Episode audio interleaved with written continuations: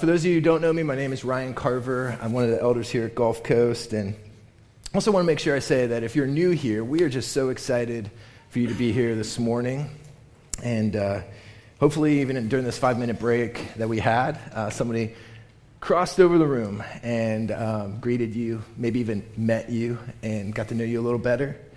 And I just think how, as a church, we should be, as the people of God, we should be some of the most welcoming people on the face of this earth. We've been brought into the family of God, and so we will, I mean, even leaving our friends to go and, and greet someone who we don't know is a picture of God who um, invites us in to his family with open arms. So, Jerry's on vacation with Donna and uh, somewhat of an anniversary trip uh, Jerry got sick right before his last trip, and so they rescheduled. So, so uh, and it was his birthday on Thursday. So, and uh, he's been leading us through the book of Ephesians. Uh, we're in a sermon series called Kingdom Imagination, and the goal of the series is really to give us a vision of God's rule over our lives, His rule and reign, and, and just what that looks like uh, over this world, for our lives, and uh, to give us a picture of the reality of God and, and what He's doing. His kingdom is coming on earth as it is in heaven. We're praying His kingdom will come in St. Pete as it is in heaven. That's right. And so, anyway, my, my goal today is really just to piggyback off of uh, his last message titled, Why Do I Keep Doing the Things I Do? from Ephesians 4, verses 1 through 16.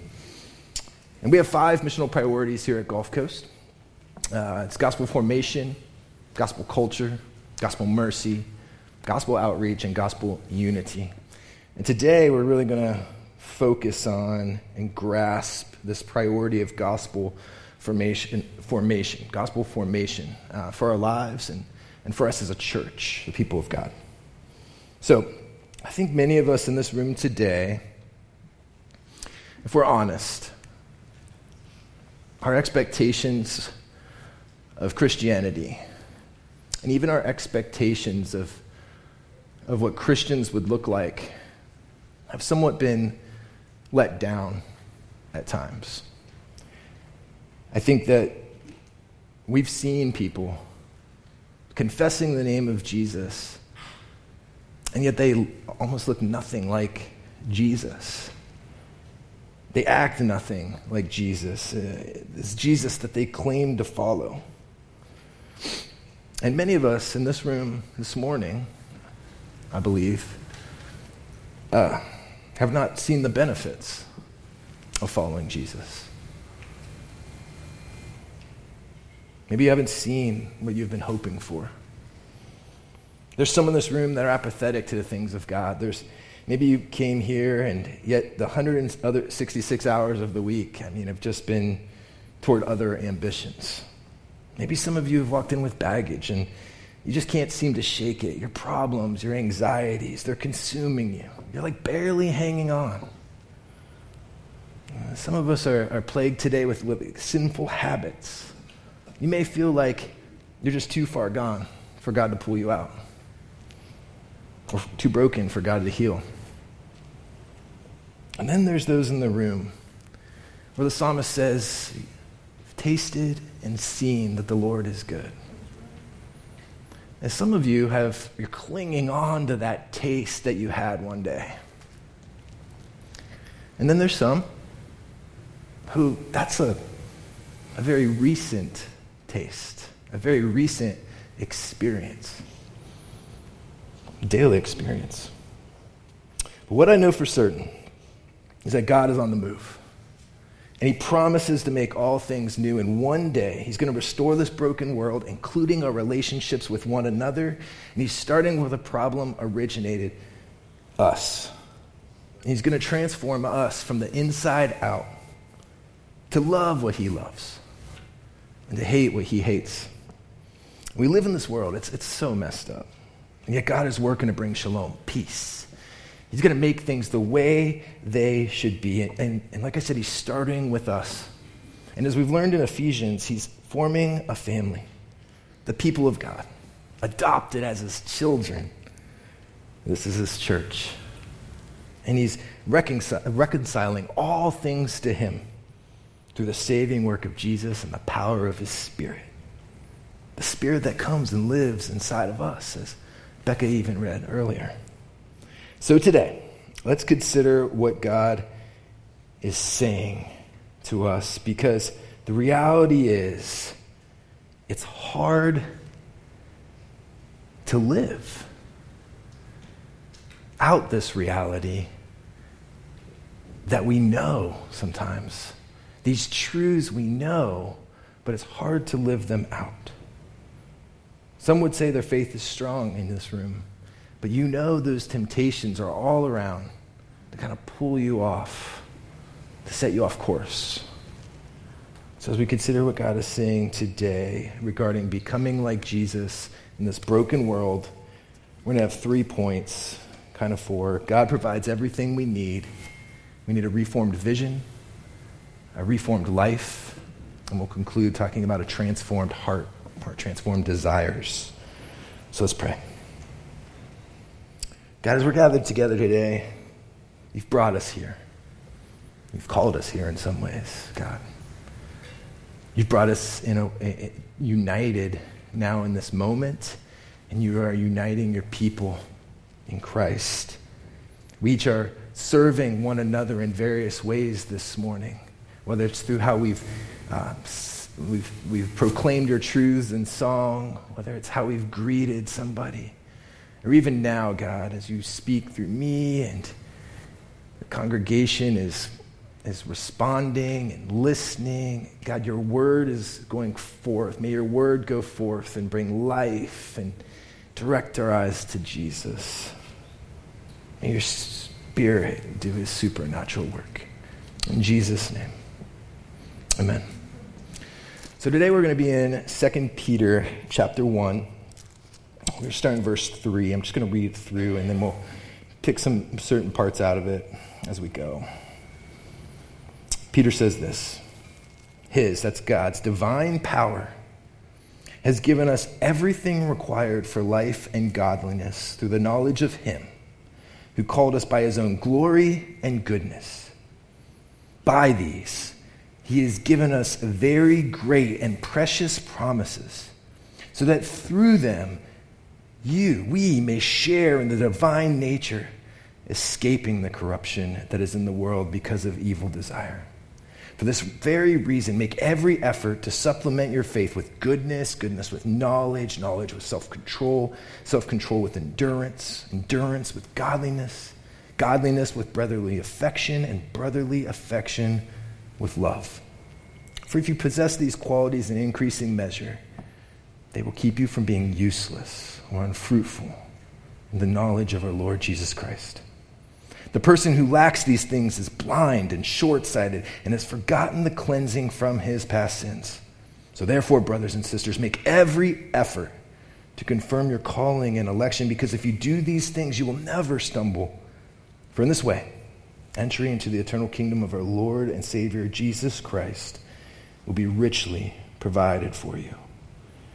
He goes on, right here. Therefore, I will always remind you about these things, even though you know them and are established in the truth you now have. So that's my goal today, is to remind you of these things. So it starts out in the beginning of verse 3. His divine power has given us everything required for life and godliness. God's divine power the power that comes from God Himself is giving everything we need, is provided for us. And we know that it's God. It's God through His Spirit who causes us to be born again, gives us new life. And we also know there's verses like Philippians 1:16 that say, He, that's God, who began a good work in you will carry it on to completion until the day of Christ Jesus. Many of us are clinging to that verse. Many of us have a hope in that verse. Oh, God, transform me. I'm a work in progress. And we also know that God uses trials in our lives. In Romans 5, Paul says, We also boast in our afflictions because we know afflic- that affliction produces endurance. Endurance produces proven character, and proven character produces hope. Many of us are going through a lot of afflictions right now. Be reminded that He's molding and shaping us in those hard times. Romans 8 talks about how the, the sufferings of the world, it's just packed in that chapter. And, he, and, and Paul says in Romans, amidst all those sufferings, he is working all things together for the good of those who are called according to his purposes. And he goes on and says, he's conforming them into the image of Jesus. He's shaping them to look like Jesus, even in the suffering. James says in chapter 1 2, Consider it pure joy, my brothers and sisters, when you face trials of many kinds, because you know that the testing of your faith produces perseverance. Let perseverance finish its work, so that you may be mature and complete, not lacking anything. You see, God is forming a people who would display his glory to the ends of the earth, and he's conforming us into his image and shaping us to look more and more like Jesus. He's taking rebels who want to be their own kings, and he's turning them into faithful followers who will bow down to Jesus as king. They'll bow down to Jesus as king. Their voices will go out proclaiming his name, and they, their person, their, their being, their lives will proclaim that he is king as well. But we all know that there's forces that are just kind of pushing against this whole thing of what God is doing. They're in conflict to what he's doing. And that's why we need gospel formation. It's one of our missional priorities because we see it as a vital piece of what it means to be a faithful gospel witness. Gospel formation means using corporate, relational, and personal practices which pers- purposely form us into Christ likeness. Gospel formation helps us to become more like Jesus. So, first, we need, to, we need a reformed vision, and then we'll look at a reformed life. So, as we think about a reformed vision, reformed vision, a lot of us in this room, maybe myself included, are trying to lose a little weight. And, uh, you know, there's ways of going about that, right? Like, uh, you can put a picture up of who you were and, you know, kind of how you looked back in the day, and it reminds you, and you're like, oh, that's a goal, you know? And then some, sometimes you could take a picture of your progress, right? Like weekly or however you do that. You could also like follow different Instagram, like, or whatever social media, and where people are talking about fitness, and you just kind of get it in your head, like what you should do and what they're doing, and you start swimming in it, you know, kind of you, you, can have your calendar and put the goals up and, and start checking them off and what you're going to do. There's, there's, there's, this visual that helps remember what your goal is, who, you know, and, and, and what you set out to achieve. You could sign up on social like running apps and exercise apps and see other people and what they're doing, and you're like, yeah, look how, and then you post it on Facebook or whatever, and how far you ran that day, and you're like, guys, look what I'm doing. But we need these visuals, right? We know we need reminded. We know we need to stay. It helps us to stay on course. I think Second Peter, when we start getting into verse 3, really hits on that. Read with me. Actually, I'm going I'm, to start in verse 3 later on. Here we go. His divine power, giving us everything required for life and godliness, and here's how through the knowledge of Him who called us by His own glory and goodness. And by these, He's given us very great and precious promises so that through them we may share in the divine nature, escaping the corruption that is in the world because of evil desire. Escaping those things that would pull us off and so, since the beginning of humanity, I mean, after the first humans didn't trust God, they, they rebelled against Him, the trajectory of the human race has really been to reject God and to live in ways that would bring death, ways that would bring division, ways, ways that would bring injustice to our planet, to our, to our existence. And we know that the world is broken. We know that we're also in the midst of a, a culture that is opposed to the things of God. And this brokenness, it, it pervades our whole human experience. You can't escape it. We've all been shaped by something. It could be past trauma, it could be uh, your habits, your schedule, your hobbies. We're shaped by the people around us, we're shaped by the media we engage with. We're formed, is another way of saying it. And you may be feeling those opposing forces, you, almost as if there's a battle for your mind, your life, your heart. And even as Ephesians 2 talks about, the, the world, the devil, and even, even the flesh, like our sin nature, is opposed to God and his ways. And because of this reality, we need a reformed vision, Gulf Coast. And that's why the series is called Kingdom Imagination. We need a knowledge of God, and the knowledge isn't just taking in information, it's an understanding, it's an, an insight toward who God is, what He's done, and His promises. Why, though? Here, it says it clearly in, in, in, in 2 Peter here, so that we can share in His divine nature, not being trapped by the corruption or our world, particularly our, our evil desires the evil desires all around us. And Jerry said last week, we have a whole, we have to learn a whole new way of imagining the world. The problem is, the problem we have is when we imagine that when we pursue our evil desires, if we live for ourselves, if we are authentic, as we like to think about it, that we will find joy and peace, but it doesn't deliver. It just doesn't deliver. The scriptures, they, they don't they, they don't only promote like a, a, a mental acknowledgement of Jesus. Like that, that is there. Like we, we must learn of Jesus like in a way where we, we, we get it. We, we, we hear that information. And then it talks about a confession of faith, right? That, that, that's also an element. Like I confess that I follow God. But God, that's, that's not where it stops. See, God wants all of us he wants our whole being. He wants us to be submitted to Him and united with Him, sharing, as it says, in His divine nature. He wants our minds, He wants our bodies, He, he wants all of us to be reformed into His image. And that includes our hearts, that includes our desires. It's our desires that control us, as, as Jerry mentioned last week. So the question is how do we respond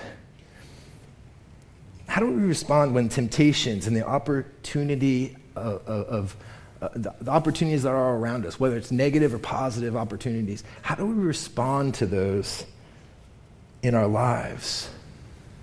It's, it, it's determined by our desires. Our desires determine what we do with what we're presented with. And if we do not reflect the way Jesus responded to various situations, it's because our desires are not in line with His. So we need a reformed vision. Our minds need re- renewed. As Romans 12, 2 says, do not conform to the pattern of this world, but be transformed by the renewing of your mind. Then you'll be able to test and approve what God's will is, his good, pleasing, and perfect will. See, we need to understand, and guys, we need, we need to believe who God is and what he's done. His promises to us, they're true. He's proven faithful to us time and time again. And this is the knowledge of God and his promises that Peter is talking about here. But we need reminded time and time again. Think of the Israelites that just constantly forget. We're like, you guys, you lame brains. But man, we're just the same. This is why when we gather on Sundays, it's a time of corporate celebration, worship, reflection. It's a time where we serve one another as well. And one way is by reminding each other of who God is and what He's done and His, and his promises, Peter says, for us. On Sundays, when we gather together, it's, it's, it's to tell a story. There's a counter narrative going on here. It's a counter narrative to what the world wants and lives and teaches.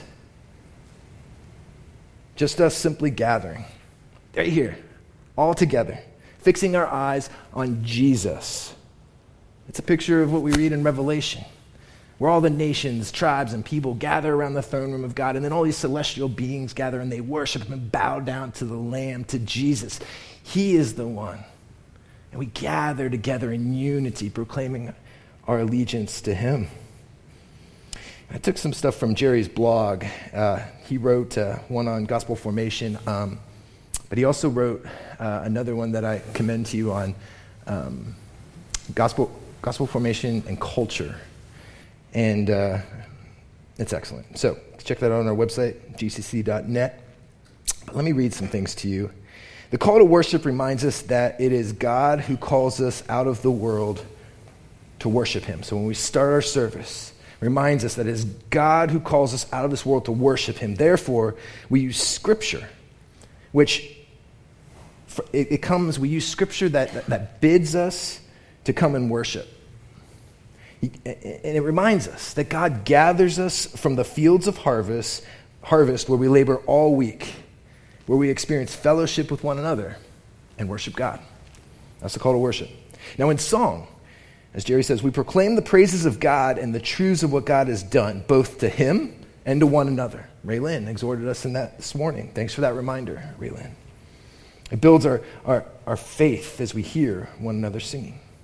We even have a, a congregational mic uh, because it's not just those on the stage that are serving on Sunday. No, no, no Christian should really be a, a, spectator, but instead we should serve each other with the gifts God has given us. And, and maybe He has given you a prayer uh, for us as a congregation. Maybe He's given you an encouragement, a word of encouragement. That's why we have a mic. In prayer, as we pray, we have we, the, someone up here normally leads us in prayer in some way. Often it's, it's call and response. We, you know, every, uh, we'll say something and then everyone else will. We lift our voices in unison to pray. We're learning how to, how to pray biblically and, and, and also together, teaching one another how to pray. It's happening. That's it. And then uh, in our time of giving, we give in order to renounce the story that money is the supplier of what we need. God is our supplier. And, and, and, and when, when God's word is declared in, in different ways, and as, as also during this time, we're engaging and responding with affirmation. You get some amens. It's a way of reminding us that God's word is the food we ultimately need, as Jerry says. And in our affirmations, whether it's amen or yeah, or, you know, we encourage others to consider what was said. That very practice itself is a visual representation of the fact that our own reason is insufficient. We need God's word from our brothers or sisters from outside ourselves in order to know and be reminded of the true story of the world. We partake of the Lord's Supper, reminding ourselves of the food that truly satisfies the longing of our souls, and, remember, and we remember the kind of king who gave his life for us. And finally, we end with a blessing from God. He sends us back into the harvest fields we're his image bearers, representing his kingdom in the world, holy priesthood, mediating God's word, and blessing, going into the world, interceding on their behalf. See, Sunday reforms, it reforms our vision. We need it. During the week, we, as we read and we, we share the, uh, from the Bible, whether alone or with others, we're gaining a reformed vision as well. When we sing songs with others, we're reminded of the truths of God. When, when others act like Jesus toward us and in our presence, uh, maybe when someone's giving thanks to God, they're telling a story, a testimony, what God has done that week. We, in turn, when, when they do that, we see the glory of God in them. It reminds us of who God is, reminds us of what he do, He's done, it reminds us of His promises.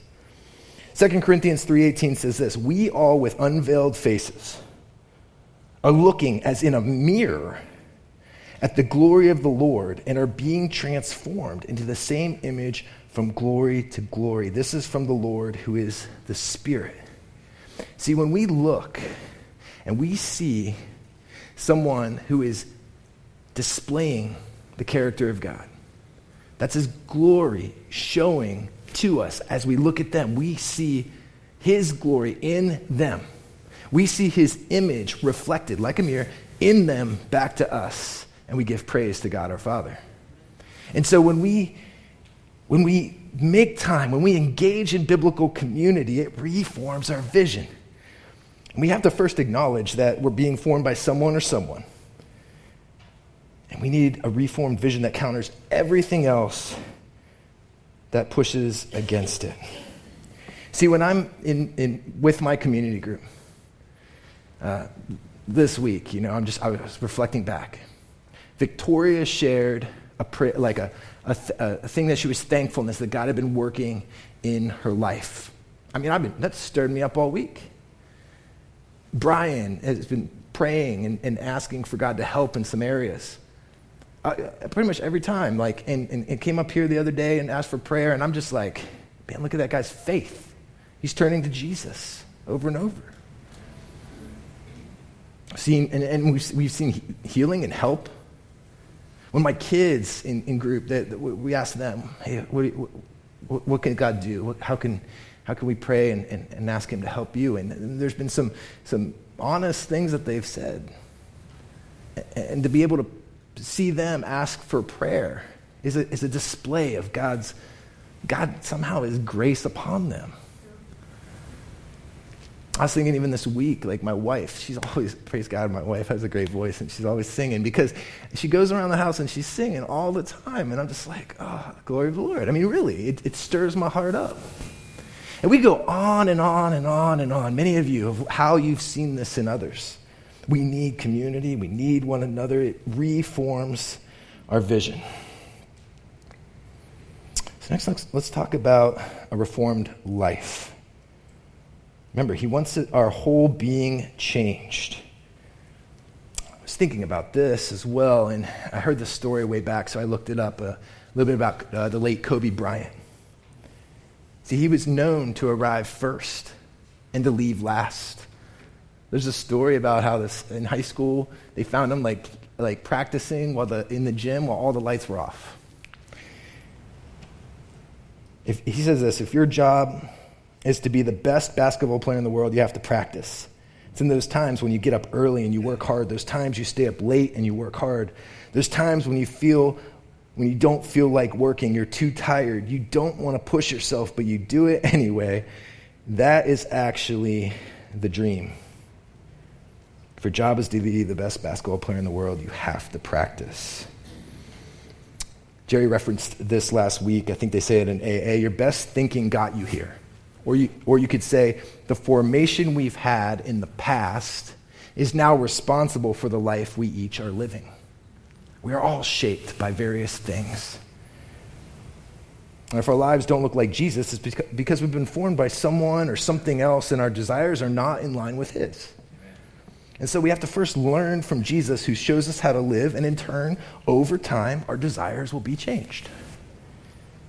We need to take on the practices of Jesus.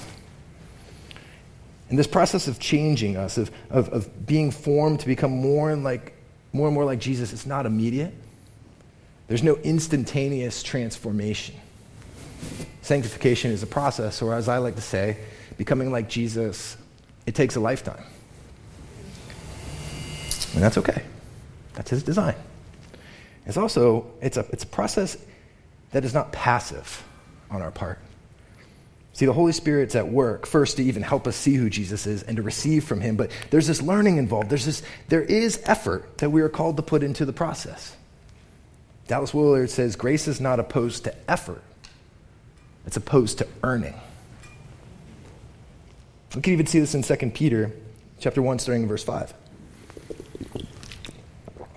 For this very reason, make every effort to supplement your faith with goodness, goodness with knowledge, knowledge, knowledge with self control, self control with endurance, endurance with godliness, godliness with brotherly affection, and brotherly affection with love. By the way, that word um, endurance, steadfastness, I think that's a hint to, you know, during trials, who do we turn to during hardships? And I could go on through this list, but for the sake of time, we will, will not. But it's worth considering even the person of Jesus and how he lived these out. It says here, For if you possess these qualities in increasing measure, they will keep you from being useless or unfruitful in the knowledge of our Lord Jesus Christ. I don't know about you. I do know about you. None of us who have committed to following Jesus want to be unfruitful. None of us want our lives to be wasted and not what they could be. None of us. It says here the person who lacks these things is blind and short sighted and has forgotten the cleansing of his past sins. He's, he's forgotten the promises of God, who God is, what he's done. So make every effort, verse 10, there it is again, effort, to confirm your calling and election. Because if you do these things, you will never stumble. And for in, the, for in this way, entry into the eternal kingdom of our Lord and Savior Jesus Christ will be richly provided for you. See, there's no passivity here in, in Peter's words. Make every effort to grow in these areas. And we could spend a great, great deal of time reflecting and worshiping Jesus because of how he died, or even how he died for us, even while we were his enemies. I mean, that grace, that truth just, just boggles my mind. And then the thought that he was raised from the grave, defeating death, making it so that we could have new life, life eternal. But another major theme is Jesus' life, how he walked this earth. He lived in perfect obedience. His, his life it was, it was a perfect obedience so, so he could be the perfect sacrifice for our sins. So we could have forgiveness of sins. But that wasn't the only purpose of his obedient life. He was born a baby. He took on the elements of humanity. He was 100% God, and as John 1 says, he dwelt among us. He lived, he lived life. He invited others to follow him, observe him, learn from him. And then he made sure to tell others to, to follow him and, do, and, and to show others how to follow him and do everything he commanded.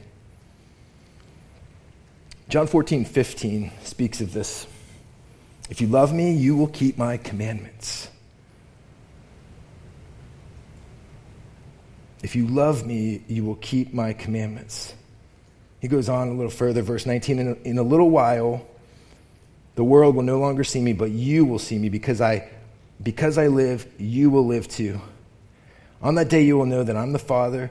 You are in me, and I am in you. Talk about unity, right? You, I'm in the Father, you are in me, I am in you. That's, that's God's presence. The one who has my commands and keeps them is the one who loves me. The one who loves me will be loved by my Father. I will also love him, and I will reveal myself to him. So Judas, not Iscariot, said to him, Lord, how is it you're going to reveal yourself to us and, and not the world? Well, Jesus answers, if it doesn't really hit it, you, you kind of wonder, that's an interesting answer. You didn't really answer his question, but if anyone loves me, he will keep my word.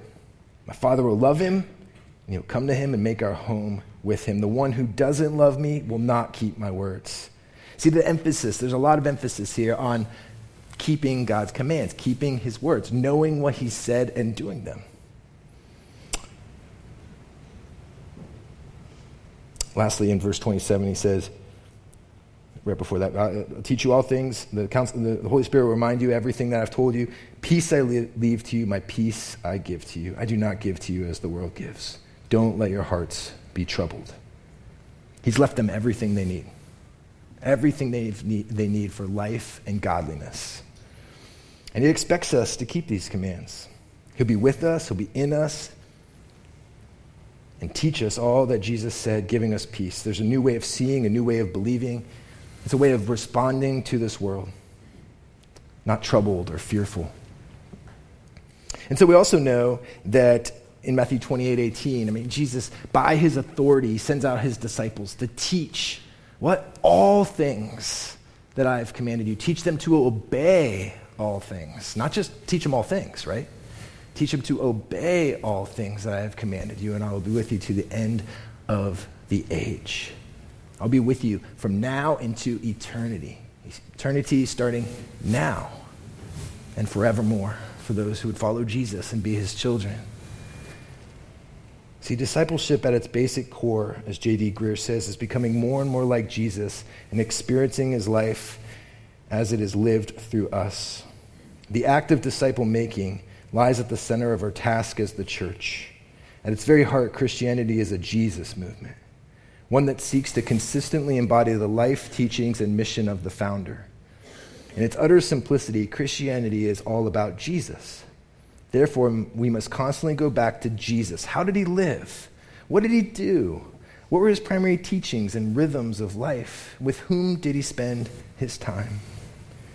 You see, we can learn from Jesus' life, and we can even learn from his spiritual practices.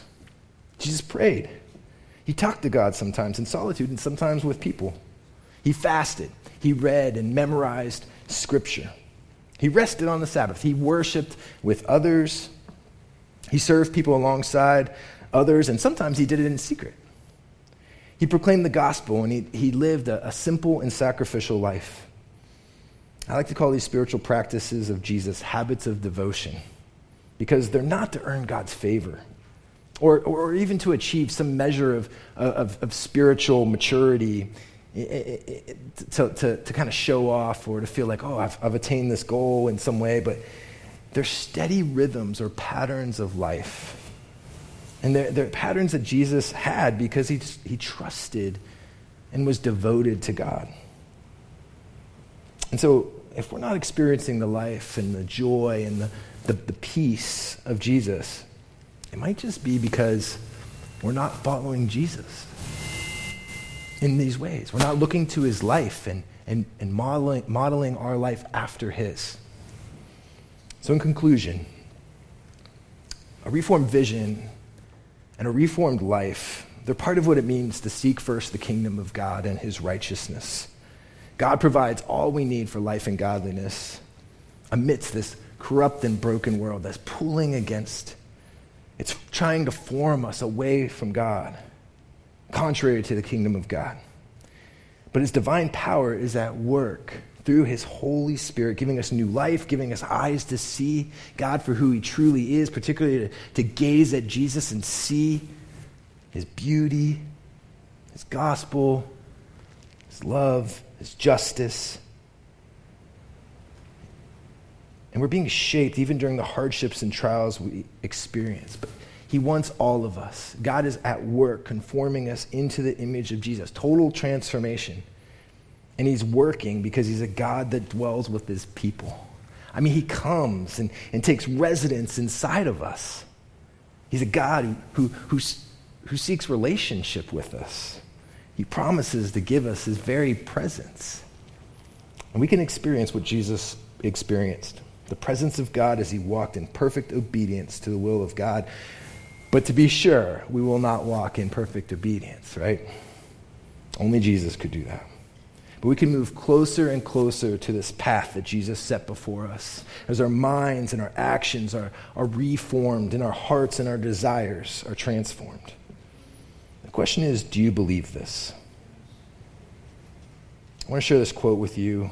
I think it gets to the heart of this. Um, we follow a doctor's advice because we are convinced that it will bring about positive results. And we follow Jesus' advice because we are convinced that it will bring positive results. And we follow Jesus because Jesus' advice because we're convinced that he's the smartest man who ever lived and that his words bring life. Therefore, his way of living is not a burden, but the way of joy and satisfaction. A command given without the means of fulfilling it is just a law. But Jesus has given us commands and the means, that's grace given through a pattern of living, that will change us. The change enables us to obey his commands more and more and also conform to the deepest longings of our hearts. Christ provides access into a, relationship with him, transforms us through the relationship, and then affects a still greater union in that relationship. Do we trust Jesus? Do we trust the way he lived? Should we follow him? I want to leave us with this question today. Have we tasted and seen that the Lord is good? Happy is the person who takes refuge in him, the psalmist says. When you look at Matthew 6, he says these things such as, Don't worry about the cares of this life. Don't worry about what clothes you will wear. Don't worry about the, the food you will eat. I mean, He's clothed the flowers, he's, he, he's feeding the birds.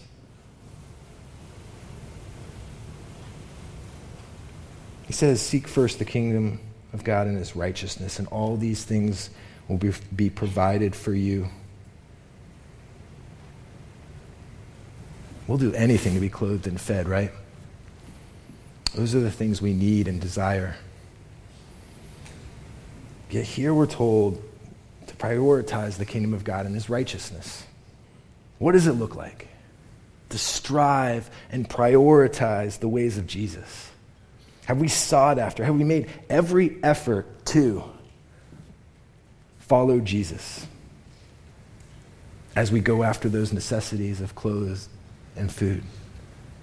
Do we prioritize following Jesus more than even that? God provides all things for life and godliness, and ultimately, He's provided Jesus, the new Adam, the new human. He lived a perfect life of obedience and died the death we deserve. He raised from the grave, making a way for us to have new life, eternal life with God. And that's not a far and distant place, that eternal life. That's right here. Like he's, he's changing our life now to look like him, to live like him, and to experience that which he's promised us to experience. So let's consider, church, how are we being formed? How are we being formed during the week? So when we trust and submit to the rule and reign of God, following his ways, that we'll experience the life, joy, and peace that God promises. And we'll become more and more like Jesus in this broken world. So let's pray to that end.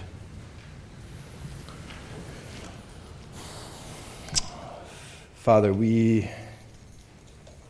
we are your people. There are many in this room that. Um, want to follow you, are following you. I've followed you for years. And I ask, we ask, that, that we would taste and know that you are good. Do a work in us, God. Form us into your image and may the world see it. Help us, one another, to stir one another up to love and good works. Give us, give us a, a faith, a confidence to kind of even break through the awkwardness, God, at times. To share what you've been doing without reservation so that we could give a reformed vision to those around us, so we can mirror Christ to others. God, for those in this room who are having a hard time, like dwelling in your presence, pausing and directing their life in a way that would follow after your ways, God, would you give them a new sense of faith, a, new sense of, of, of direction, of, of your promises, God, what, who you are, what you've done, what you've called them to. And will you help us, God, as we as we say we trust you, we help us to trust you and walk in your ways. As a church, may we, just as, just as a, uh, people uh, gather and, and, help each other, uh, run a race together or lose weight together, whatever it is, may we help one another to walk in your ways, God. Just lead us, we pray. May we, may we be a gospel formed church and a faithful gospel witness for this generation and the next. Do that work. Amen.